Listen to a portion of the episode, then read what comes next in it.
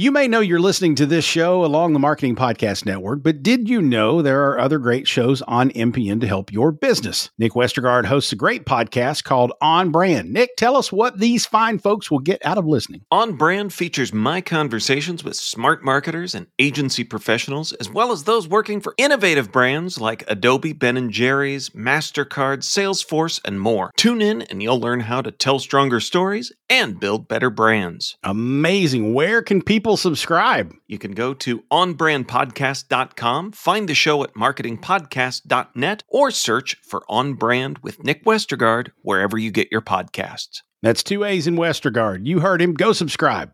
Hey everyone, you are listening to another episode of the All Things Private Practice podcast. I am re releasing three of my favorite episodes from 2022 and 2023 to get us through the next couple of weeks. The reason I'm doing this is life is busy.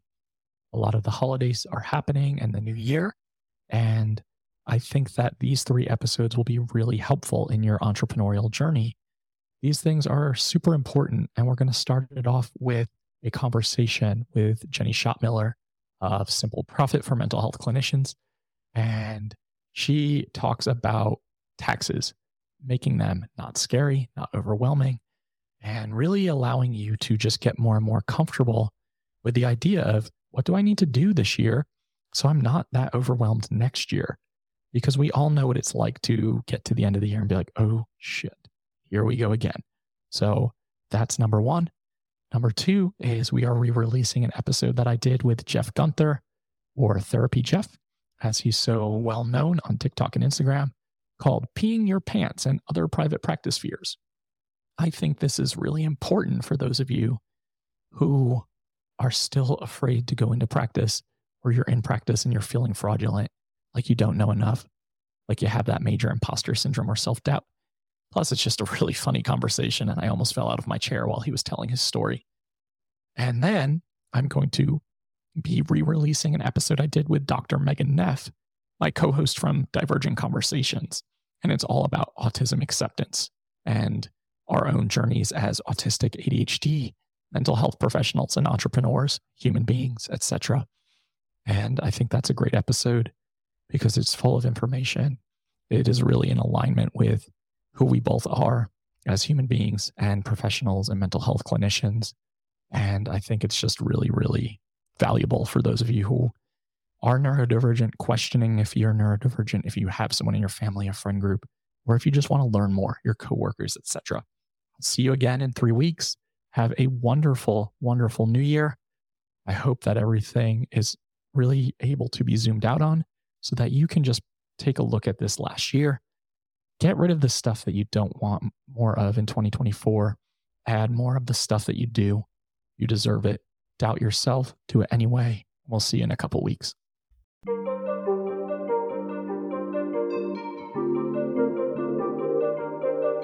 Hey everyone, you are listening to another episode of the All Things Private Practice podcast. I'm your host, Patrick Casale, joined today by Jennie Schottmiller. She is a remarkable human being who is an accountant, CPA, and an LMFT, owner of Simple Profit, which is a business designed to help mental health clinicians really learn more about the tax process, which scares the shit out of all of us. And then also a private practice therapist outside of Philadelphia. Jennie, I'm just really happy to have you on here. And I will say this I'm a Facebook group moderator. Your Facebook group is by far the best on the internet. Like, it is so mm-hmm. freaking helpful, and I really appreciate it. Thank you. I I like it too and I I hear that from people and I think it's just because it's I don't know if this is the right word, but I have it well controlled and I think there's something to be said for having a place to go that's for a specific topic and having the moderation of that space be limited to that specific topic for the most part because you can kind of go in out get what you need and and then move on with your life which is kind of how you want accounting to be. You want it to be like i got what i need and I, then i moved on. Accounting isn't is important but it isn't supposed to take over and there are so many feelings of like you said being overwhelmed and negative experiences that when you can go to a place find what you need get clarity and then say, oh, and now I don't have to worry about it. That's what you want. And so I think that's why people like that Facebook group is the organization around the topic and it giving you something you need without dominating, taking over your life, but adding value. adding value adding value is a, a good way to look at that. And I think you're right because it's so tangible, right? Like come in, get information on quarterly taxes, get information on deduction or the PPP madness that was happening for so long that you were doing such a wonderful job helping with. And then being able to be like, all right, wipe your hands and leave, where a lot of therapist Facebook groups are like, can be shit shows. And like, I try really hard to maintain mine, but it still doesn't mean that it doesn't get away from you sometimes. And it's, it feels like a different beast. And yours has grown to th- over 30,000 people. Like the fact that you and I are sitting here today and talking, I'm like, holy shit. Like, Jennie, you have a lot going on where you're moderating this. So kudos to you. Um, I want to talk about the topic that scares a lot of therapists and small business owners, which is tax related. And you have the unique kind of position of being a clinician and an accountant. And I think that's really incredible. So, can you talk a little bit about like transitioning from one and into the other and and vice versa? Like you started as an accountant right? Like you didn't start as a mental health clinician. Correct and before that i started as a pizza delivery person and a waitress and i think my whole life has been letting my adhd take me from whatever thing i was doing to the next thing and I joke and I like to tell my kids, you know, I had like 18 jobs before I went to college successfully. I went to college unsuccessfully and then I started working, which is was important. I needed to just go work. And one day I was sitting at work and I was talking to my mom and I worked at a glass installation place and I was like that admin person. I ordered the glass, I made the schedule. And I was talking about the parts of my job that I liked. And my mom said, That sounds like accounting. And I said, well, what is accounting even though my dad was accountant he had died when i was young and so i didn't really know and so i decided to go take an accounting class and i was like my brain works like this. I can organize these things in this way that accountants do. So i had an aptitude for it so i thought okay all right maybe this will be my thing and went to school started working did well and then, you know, life happens and I ended up needing to go to therapy big life changes in my life relationship wise and I needed to go sort myself out. And again, my mother said, You need to go to therapy. And I said, Oh, I know, but I had a daughter and I was going through divorce. And I'm like, I, I got to find someone that's so hard. And she's like, You have to go to therapy. I'm like, I know. And she's like, Have you called the therapist yet? Have you looked? You need to look. And she didn't let up until I went. And that changed my life. And I left after two years saying, Wow, therapists are cool how awesome is it to help people change their lives and noticing that I didn't get distracted when I was in a therapy chair in a therapy room. And I thought, wouldn't it be cool if the main part of my job what didn't involve distractions that I had to constantly fight? As an accountant, there's a lot of paperworky things. And so there's and there's a computer and there's a we didn't have smartphones then, but we we just got distracted a lot. And I thought, wow, how neat would it be when there's a person in front of me that I don't, I don't get distracted, that would be really cool. But I was like single and I had a daughter and I made decent money. And so I just filed it away in the back of my head that, you know, when I retire or some point in my life, if the opportunity presents, I, I think I would love to consider being a therapist. And then the opportunity presented itself like a few years later. And I got remarried. I had twins. I was uh, home with them. They were premature, and we agreed that I was going to stay home because they didn't have any immune system whatsoever. They couldn't really go to daycare. Well, they could have if they had to, but they didn't have to. And so we decided we'd stay home. Well, I never in my life, okay, there was like one month I sat still and did nothing and played video games. But that was it, one month between jobs. Other than that, I've never sat still. And so once my twins were home from the hospital, I turned to my husband and I said, Well, like, how long am I going to stay home? Like, okay, I'm not working. So, like, how long is this? How can, I, can I ride this train? And he said, like, I don't know. They said like three years before they have immune system. That sounds kind of good. And over here on my computer. And I said, I can get a master's in three years. How about I do that while they're sleeping? And he said, sure. I'm like, cool. And so that's how I became a therapist. Then after I became a therapist, I worked for six years. I then I went into private practice and I found out that therapists are really struggling around issues of business and accounting. And then that's how I became accountant again. So you let the accounting kind of go for a bit as after the pregnancy and then becoming a therapist and then just the realization like wow therapists kind of don't know this stuff and we don't learn it in grad school for the most part and this could be a cool way to bridge the gap. Yeah. And I really let the accounting go. I thought that was it. I put it behind me. I had my spreadsheet skills and I love spreadsheets. And when I was getting my hours, I would show people my spreadsheet to track my hours and they would say that thing's really, really insane and scary. Um, and, and that was it. That was the only thing I was going to do anymore was my being a therapist and have cool spreadsheets. And when I was in a consultation group, someone brought up the Profit First book, someone brought up budgeting. And at first I was like, no, no, I'm not doing that anymore. I'm not doing that anymore. But then because they had a need and they were struggling um, and they had questions and I can't really keep my mouth shut. I was like, well, fine, I'll help. Let me see what I can do. And that's really how I got started is is wanting to help people and helping therapists is one of the most rewarding populations of people on earth to help because therapists are so appreciative when you help them. I love helping no matter what. Even if people aren't appreciative, I like helping. But man, therapists are appreciative when you help them out. Yeah, I imagine so. And it shows as an outsider, you know, looking in how committed you are to people feeling confident in stuff that really overwhelms them and makes them feel like I don't want to do this anymore because I think it's so it can be so daunting when you're thinking like quarterly taxes and deductions and how much am I going to owe at the end of the year and how do I make sense of any of this so it's wonderful that you exist in both worlds. And I guess it's a good reframe to think like, even though I don't know if I wanted to become an accountant again, becoming an accountant and working with therapists is actually helping therapists, just like I'm helping my therapy clients in one way or another. Mm-hmm. That's to me what makes it rewarding. And sometimes I think of it as not even like I think of it as educational. I'm doing education. I don't prepare people's taxes. If anyone emails me and says, Do you prepare taxes? No, I don't want to prepare taxes. I help people understand the topics. I bridge that gap between being a business owner and going to the accountant so you can show up there ready to have that conversation. What I think the main thing I do is I help people believe that they can handle it and have a frame of reference for it so it's not overwhelming. And that I really like doing. So when I say to someone, I know this feels like it's a lot to understand, but you saw these clients and that revenue is just a number that reflects the clients that you saw. You ran those credit cards, you paid these bills. And now the bills are just organized in a different way. And you need to look and say, does it make sense?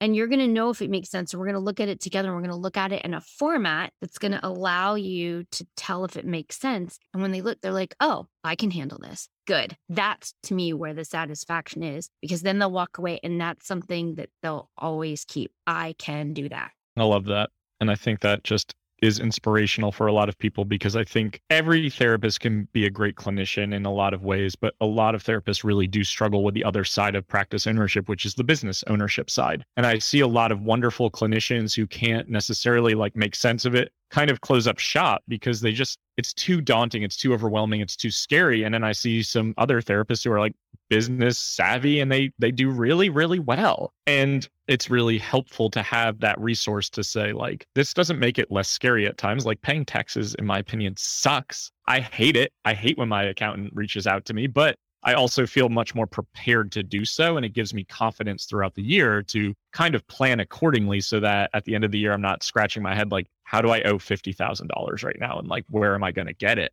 Because I think I, I see a lot of those horror stories and I imagine that you do too at times. Absolutely. And I think the the people in really bad situations um, for tax wise, either because they've had uh, bad accountants, not enough help, too overwhelmed, um, and now, because of the negative experiences, they're really avoidant or extremely, you know, a lot of emotions around dealing with this topic.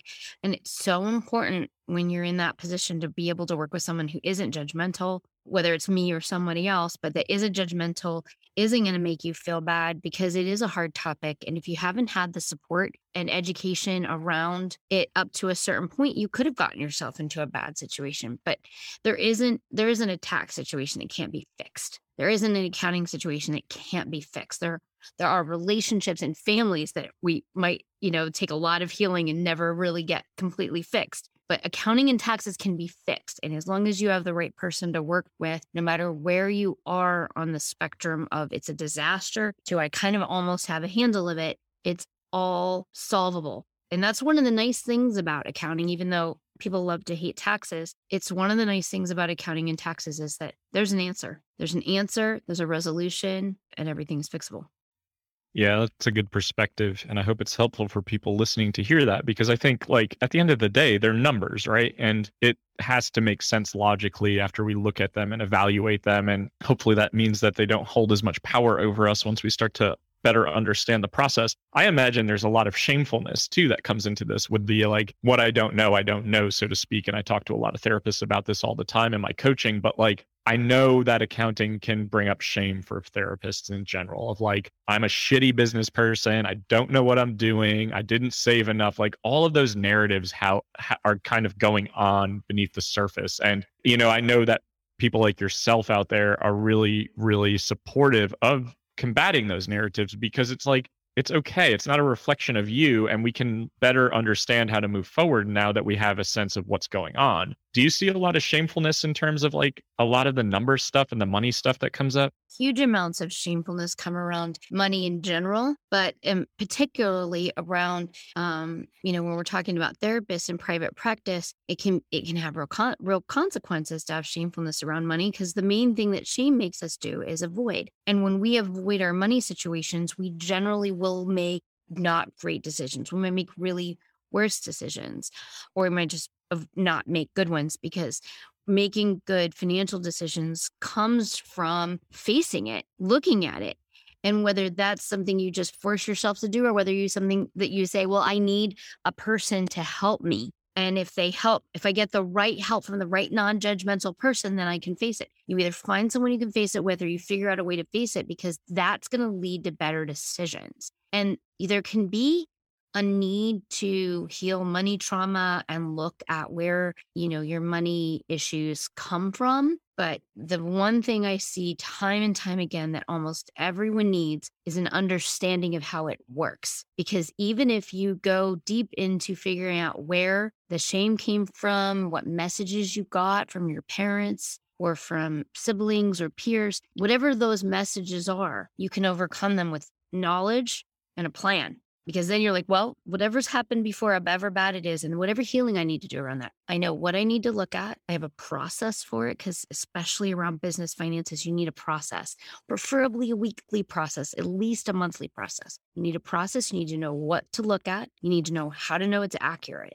so that you can have that experience that people have in my Facebook group. I did it and now I get to move on. Otherwise, when we avoid, it just sits and hangs over us all the time. And that is um, draining of our energy and it is not helpful or good. It's not healthy. It doesn't lead to have balance in our lives. But when we have a process, we know what to do and we know how to know we did it right. Boom, do it, move on. Come back, do it, move on. And it, now it doesn't hang over us. You may know you're listening to this show along the Marketing Podcast Network, but did you know there are other great shows on MPN to help your business? Nick Westergaard hosts a great podcast called On Brand. Nick, tell us what these fine folks will get out of listening. On Brand features my conversations with smart marketers and agency professionals, as well as those working for innovative brands like Adobe, Ben & Jerry's, MasterCard, Salesforce, and more. Tune in and you'll learn how to tell stronger stories and build better brands. Amazing. Where can people subscribe? You can go to onbrandpodcast.com, find the show at marketingpodcast.net, or search for On Brand with Nick Westergaard wherever you get your podcasts. That's two A's in Westergaard. You heard him. Go subscribe. And now, pause for a word from our sponsors. Most of you who are listening are probably private or group practice owners. I know how important it is to save money in your business. And I also know how important it is to have live, quality, responsive customer service. That's why we switched our entire group practice from a well known EHR to Therapy Notes last year. If you're coming from another EHR, Therapy Notes makes the transition incredibly easy, importing your demographic data free of charge so you can get going right away. Try Therapy Notes, the number one rated electronic health record system available today. With live telephone support seven days a week, it's clear why Therapy Notes is rated 4.9 out of 5 stars on Trustpilot.com and Google. Find out what more than 100,000 mental health professionals already know and try Therapy Notes for two months absolutely free. Just go to therapynotes.com and enter promo code ATPP. They also have e prescription software available and included, meaning that you do not have to have separate platforms for your medical billers and your medication management team. This is incredibly helpful and it makes sure that everything feels streamlined. Go to therapynotes.com and enter promo code ATPP. Yeah, I love that. And then it's ultimately like reinforcing it, right? I did it, boom, I understand it. Now next year I know how to do it again. I build on this. And I see a lot of like heads buried under the sand, so to speak. And it starts to kind of get heavier and heavier and like starts to build on itself with people who are like, eh, I'm not touching this. I'm not hiring an accountant for my business. And that really is a pet peeve of mine, unless you like truly understand accounting. If you're going to start a small business, I almost always preach like treating your business like a business and having the right teammates in place so that your business can operate optimally so that you don't have to stress it all the time or you don't feel like you're always playing catch up. And I think that most accountants that I've experienced typically do free consultations or at least a free initial like 15 minute conversation about can I help you or not. And I just encourage therapists to reach out and especially to trusted resources. I know you have a resource list of people that you trust in terms of vetting, but I really do think that's crucial because otherwise it's really easy to get behind it and just like avoid, avoid, avoid, like you're saying. And I just want to like reinforce that because I just see so much of that, whether it be accountants or lack of like financial planning. I see a lot of that too for therapists where it's like, I want a retirement. I want to create these like accounts that my money goes into. I don't know anything about it, so I'm not going to do it. Yeah, um, I think that with accountants, you know, sometimes people avoid accountants because they've had a really bad experience with one. And there are a lot of people out there that are accountants that might know how to do taxes and might not understand business themselves and don't maybe understand people or how to have good uh, business relationships with their clients. And so you can absolutely have a bad experience that's going to make you want to avoid. It can be really useful to have a good one. I mean, people have a legitimate right to do their own taxes if they want, but sometimes just having that person to check with or consult with to make sure it looks like you're on track, you're not missing anything. I see people at every end of the spectrum in terms of sort of financial uh, savvy or comfort level. And, you know, sometimes it's just a, I just need someone to look at it. And someone's like, I, you know, when I need regular checking, I need accountability partner. Whatever it is you need, find that person whether it's me or someone to do your taxes or, or bookkeeper, whatever it is, you find that person that can work with you. But then on the financial investment side, there's this whole other thing that happens where if you didn't grow up and let's say your parents didn't talk to you about their savings or they didn't save, the, the key to your future financially and financial security, because you're not most like I would like I would like to work a really long time. I would like to be a therapist as long as I have hearing and um, can communicate. And I, um, so I'm not that big on like return, but I would like to, you know, work part time and stuff. The one key, if I have one tip for anybody, and I'm not a financial planner, is you have to live below your means. That doesn't mean tomorrow you have to live below your means. It means that when you start making more money, you do not want to start spending all that money. Some of the increase needs to go towards retirement or savings or investment so that at some point there is a level of your earning and a level of what you need to live and they are getting further and further apart. That's how you have a secure financial future in retirement. And when you start to get to that point, then you absolutely need a financial advisor. And by the way, accountants are not financial advisors. Your accountant is not going to tell you how to invest money. They can't. It's a totally different profession, and people don't know that. You can have a financial planner that doesn't know anything about taxes, and you, your accountants and tax people don't know anything about financial advising unless they've gone and also gotten dual certification in that field. So you know that's that's one of the things i see a lot is that people make more money and they're like okay so then i just can make more money. That's great. No there's another layer. Save it that's great advice and for people listening i know when we're making more money we're more excited we're like waiting to that friday when i pay myself and then i'm going to take myself out to like awesome dinners and trips and i i'm guilty of that at times too. But in reality just the recognition of like got to start being able to save because as self-employed individuals like we don't have a lot of the luxuries of saving like as if you were working a w2 job especially if you're not an s corp or paying yourself through payroll right so like being able to open a sep ira or a roth ira and we're not going to talk about that shit today but ultimately like i don't care if you invest like 30 40 50 dollars a week just do something because so often when I'm working in my coaching programs, people are like, I want to start an investment, but like I don't know how and I don't have the money. And I always think like $20 a week is better than $0 a week. And if you can just get that mindset going, so that you can really start to kind of have a plan because otherwise i think a lot of us just kind of plan to working until we absolutely can't and then and then what? And i have definitely been in that mindset too where i'm like ah, i'm just going to work until i die. And i don't know if i really want to do that anymore. I want to be able to have some future. So it's just something i see a lot of for sure um, one thing that's coming to mind is like common mistakes that you see maybe like accounting mistake 101 of like what are big mistakes that you see therapists making in the accounting world of like hey these are things that are commonly done or kind of get you into hot water pretty quickly?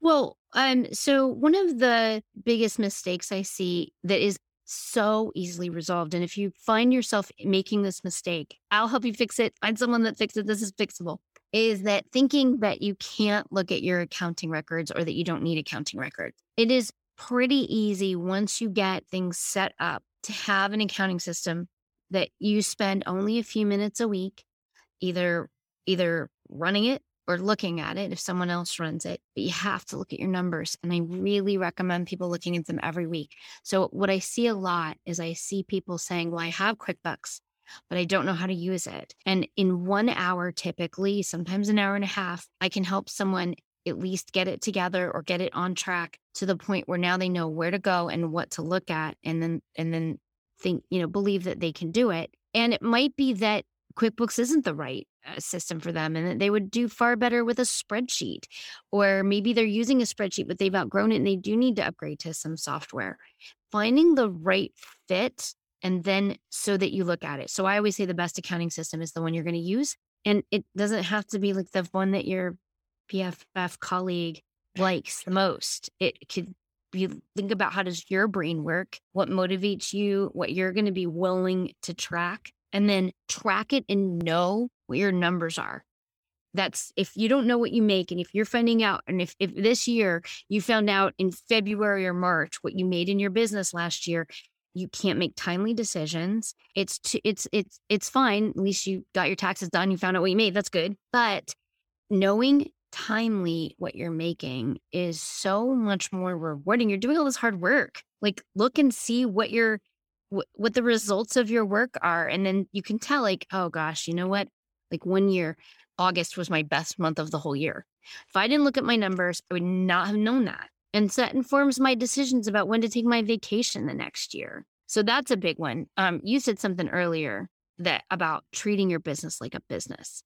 And if I put that together with something else you said, which is, you know, the we don't get the benefits, you know, we have to we have to give ourselves our own benefits. But we absolutely can do that. If we treat our business like a business, we grow it to the point people say, "Oh, it's just so horrible to be self-employed because you don't get any paid time off." You know what? You know how companies give paid time off? They set aside a little cash and then they give it to you when you're not working. You can absolutely do that for yourself by when you're working, take, you know, $20 and put it in savings and take $30 and put it in, put $20 in your retirement, put $30 in your savings and let it accumulate. And then when you decide to go take a week off, you pay yourself. Guess what? Now you have paid time off and now you have a retirement plan and your business can pay for your health insurance. And pretty soon you are running your business like a business and you are better off than you were ever as an employee and you're actually loving it. I don't really have anything to say to that because it's such great advice. So I think that's the way to really start to understand like this is how you build it in because that's always what I hear, you know, when I'm helping uh, clinicians start out and start their businesses and practices and it's like, well, how do I build paid time off in? How do I build time or money for insurance or for etc. And it's exactly what Jennie just said. It's just really putting that money away so that you can give it back to yourself when you need it. And that goes for sick time, that goes for like mental health days, CEU time, like all of the stuff that we need to pre-plan for that we often don't and then we find ourselves kind of scrambling when we need to and i think that that's what creates that like oh my god like i took three days off unexpectedly and now i'm fucked because i didn't have anything built you know saved away. And i get that not everyone's going to be able to do that at first and and for those of you starting out you may not be able to do that initially right away but having that plan of action and really being intentional about how you do that. One thing i'm curious about and it's mainly because I've been hosting these retreats for therapists, is a big misconception, it seems like, around retreats and vacationing and planning around conferences is that you get to just go on a free vacation and deduct every single thing that comes with it. And I know that's not true, but I also want to talk about that because I know that that is a common misconception for people. So, do you mind talking yeah, a little bit about what that looks like? So, one of my things in, in in the mental health realm of things is that let me just back up and say this. When I went to therapy as an uh, you know, person going through a divorce, so I was in my 30s, and I walked into therapy and the therapist said, "So, you know, how can I help you?" And I said, "Well, I don't think I would know a healthy relationship if it hit me over the head. And even if it did, I don't know how to be a healthy person in one. like, and I, my goal was to leave therapy knowing what a healthy relationship was. And after two years, I felt like, at least for myself, I knew what a healthy relationship. And one of the most critical aspects to me of something that's healthy is there's balance in it. If you are flying around at the extremes, probably not in a healthy place. Now, there can be exceptions, and someone can email me and let me know what the exceptions are. But just as a general rule, if you're at the extremes, ask yourself, does this feel good? So I would apply that same principle to deducting travel expenses is that you don't you don't want to be like, oh, I can't deduct anything. I'll get in trouble. I'll get audited. It will be horrible. I better just not even go. No, that's an extreme. You also don't want to be so far on the other end that it was like, I deducted my spa treatment at the hotel and um because I needed to look good at the conference. You you want there to be a balance and where the where where I draw the line and where I think the IRS draws the line is is it business related? So if you are going on a self-care retreat, self-care is not a business expense. The IRS expects all of us to care for ourselves, not just therapists, firefighters, doctors and nurses, EMTs, all of them, most of those who are W 2 employees very often and do not get to deduct any business expenses are expected to, on their own time, get massages, go to therapy, you know, get chiropractic care. And it's no different for us. So if you're going on a retreat because you need to relax and it's basically a vacation, that's not a business trip. For it to be a business trip, it needs to have some kind of agenda and structure that relates to education. So the business deductions for um, the business deductions for for trips and conferences fall under the category of business deduction of ex- education. So you want it to some way be educational, not self care. Now it's okay if there's some self care going on. You know, if there's some meditation happening during whatever, that's totally fine. But that needs to not be the primary purpose. So there should be some kind of an agenda about what you're learning that you're going to learn and use in your clinical practice. One way that I differentiate this is that if I went with my spouse to a conference for couples, I'm attending as a partner in a couple. I'm not attending as a clinician. If I go to a conference for clinicians, well, that's business. The other one was personal. There's a difference. So you want to have the conference have some clinical connection that you can say with a straight face. And I like to say, could you sit down with one of your grandparents across the table and say it with a straight face and feel like you weren't bullshitting them? like would you wouldn't you you could imagine bullshitting an IRS agent. Do you bullshit your grandparents? No. Your your your elderly neighbor, would they be like, hmm? no? Can you say it with a straight face? Then while you're on the trip, think about is this a business deduction? So if it's happening on a day of a conference, if it's your food, if it's your hotel, if it's your transportation, the day you get there, the days of the training and the travel day home, all can be business. But it is so nice to be able to extend your trip a few days. And if you want to do that, two things. You need to have fewer personal days than you have business days. So you can, if I go to a conference and I'm like, the conference starts on Thursday and ends on Saturday, I'm going to go Wednesday, business day, Thursday, Friday, Saturday, conference days, and Sunday is my travel day home business day. I'm going to count that's five days. So I only want to have max four personal days. On those personal days, I'm still going to deduct my my airline because I still had to get there and back no matter how many days I stayed. But my hotel on the personal days, I'm not going to deduct. My transportation on the personal days. And then anything during the whole trip that's like just for me. I went on a tour, we rode the river, we looked at the sights. That's personal. So just be thinking in your mind, is this business related or is this for me? And then separate that out. And that's all you got to do. And then you can ask in my Facebook group. Wonderful advice. And I think like so many of us need getaway time. And I think destination CEUs and conferences and retreats are becoming more and more popular right now. Maybe it's COVID related and like being stir crazy or just simply wanting connection and travel. But I really love that advice for people because I think there is that misconception of like 100% of this is just deductible, or like if we talk business for 35 seconds, then this is deductible, right? Like, um, so that that's really really fantastic to to think about it that way about like is this for me, is this for business, right? And and to have that separation, and also the breakdown of like business time, personal time, and extending the trip. I think that's really um, a big piece of it too. I love that. Yeah. Other other things that immediately jump out where you're like, yeah, this is pretty common and you probably should change the way you do it or like think about it this way. Like one thing I'm thinking about right now is like uh, maybe business meals and networking. I know the IRS kind of shifted some of the deduction because of COVID to like stimulate small business, but networking experience. Like some people would say, if you go out to lunch and you talk about your business for five minutes, then we can deduct this lunch.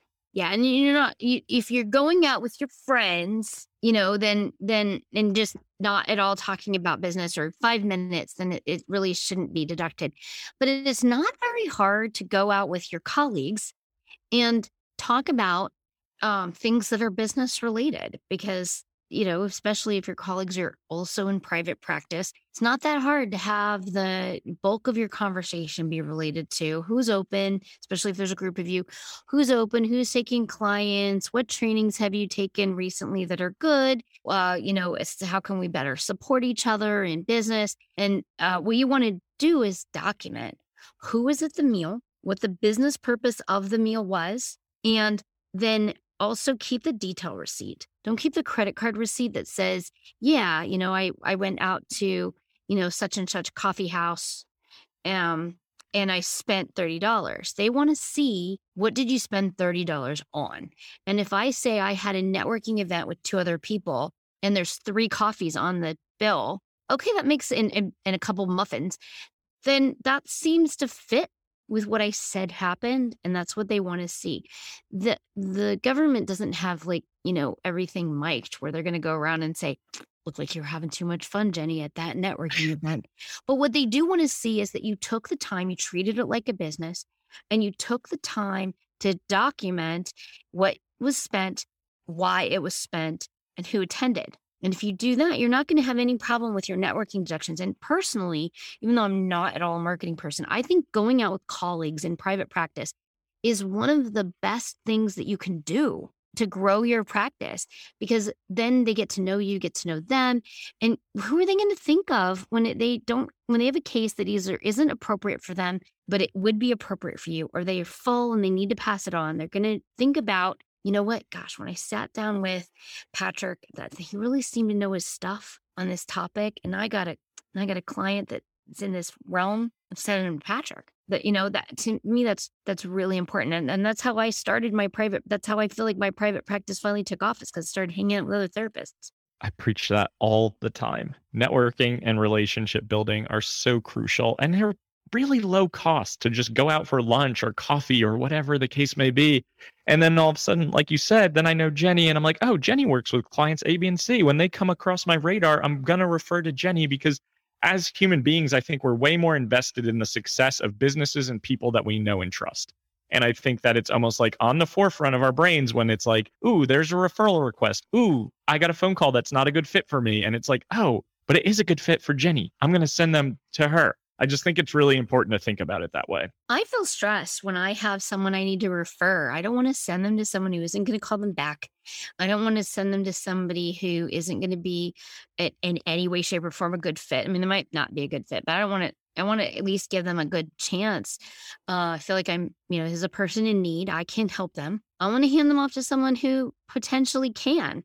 So when I have a, a someone that I know is a good referral uh, source, I'm like, oh, yeah, so much less stressful. I'm so glad to have that person and networking can give you that. So it's not even when you think about the deducting it, it is a really valuable part of your business, which makes it business related. Yeah, absolutely. I agree 100%. And again, therapists who are listening who maybe are more frugal in nature, like it is not only a good marketing strategy, it is very low cost. So take advantage of that because it, we know how to build relationships. I can go down a rabbit hole about this right now. I'm not going to do it, but you are experts at relationship building. That is all networking is. It does not have to be salesy, sleazy, anything like that. That is like the first word that we often associate. Um, but yes, very, very good advice and, uh, and very good information. So coming back together, like just the, the marriage of accounting and, and therapy seems like it's really a really wonderful combination. And I imagine also as someone who is ADHD,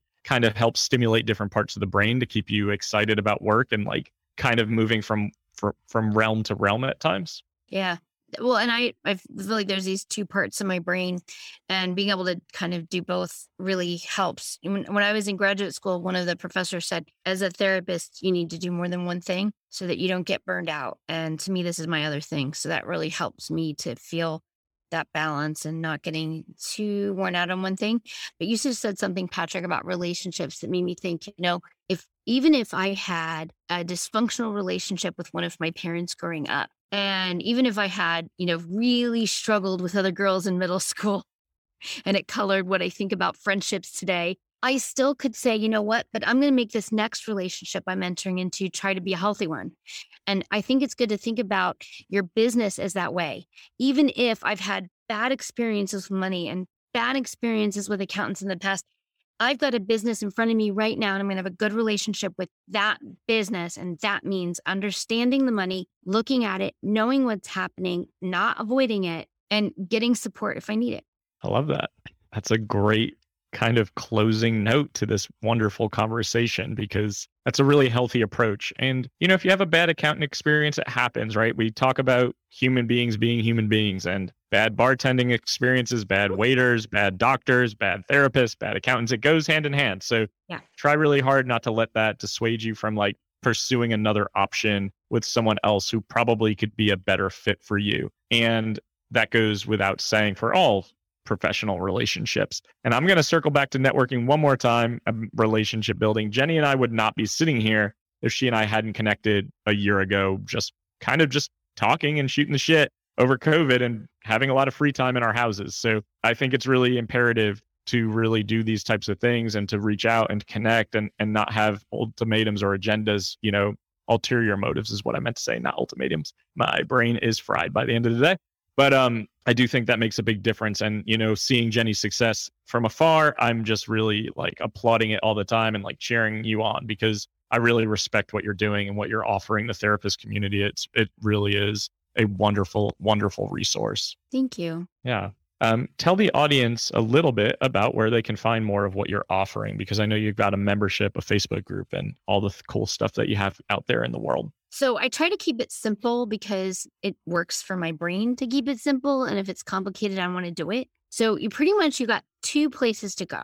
One is you can go to my website, simpleprofit.com, and you can find a free, you know, how to what what do I need to do if I'm starting my business? You can find blogs that have lots of free information. You can find my membership, which is a paid group.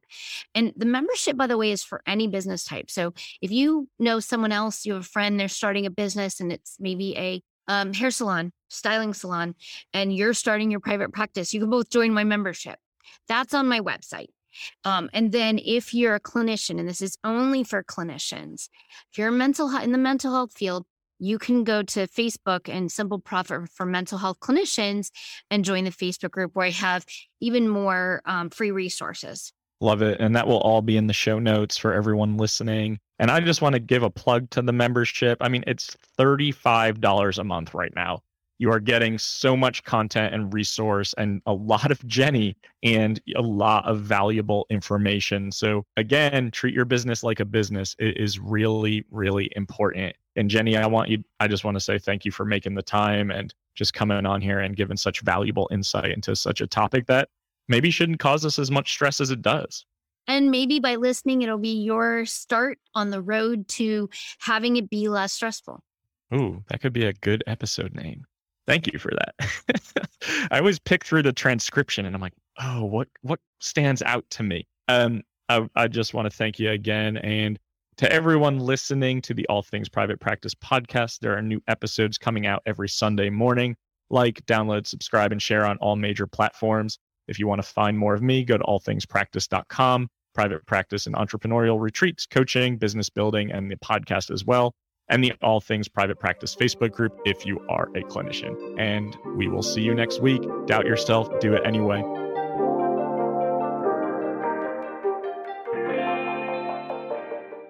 You may know you're listening to this show along the Marketing Podcast Network, but did you know there are other great shows on MPN to help your business? Nick Westergaard hosts a great podcast called On Brand. Nick, tell us what these fine folks will get out of listening. On Brand features my conversations with smart marketers and agency professionals, as well as those working for innovative brands like Adobe, Ben & Jerry's, MasterCard, Salesforce, and more. Tune in and you'll learn how to tell stronger stories and build better brands. Amazing. Where can people people subscribe? You can go to onbrandpodcast.com, find the show at marketingpodcast.net, or search for On Brand with Nick Westergaard wherever you get your podcasts. That's two A's in Westergaard. You heard him. Go subscribe. This podcast is heard along the Marketing Podcast Network. For more great marketing podcasts, visit marketingpodcasts.net.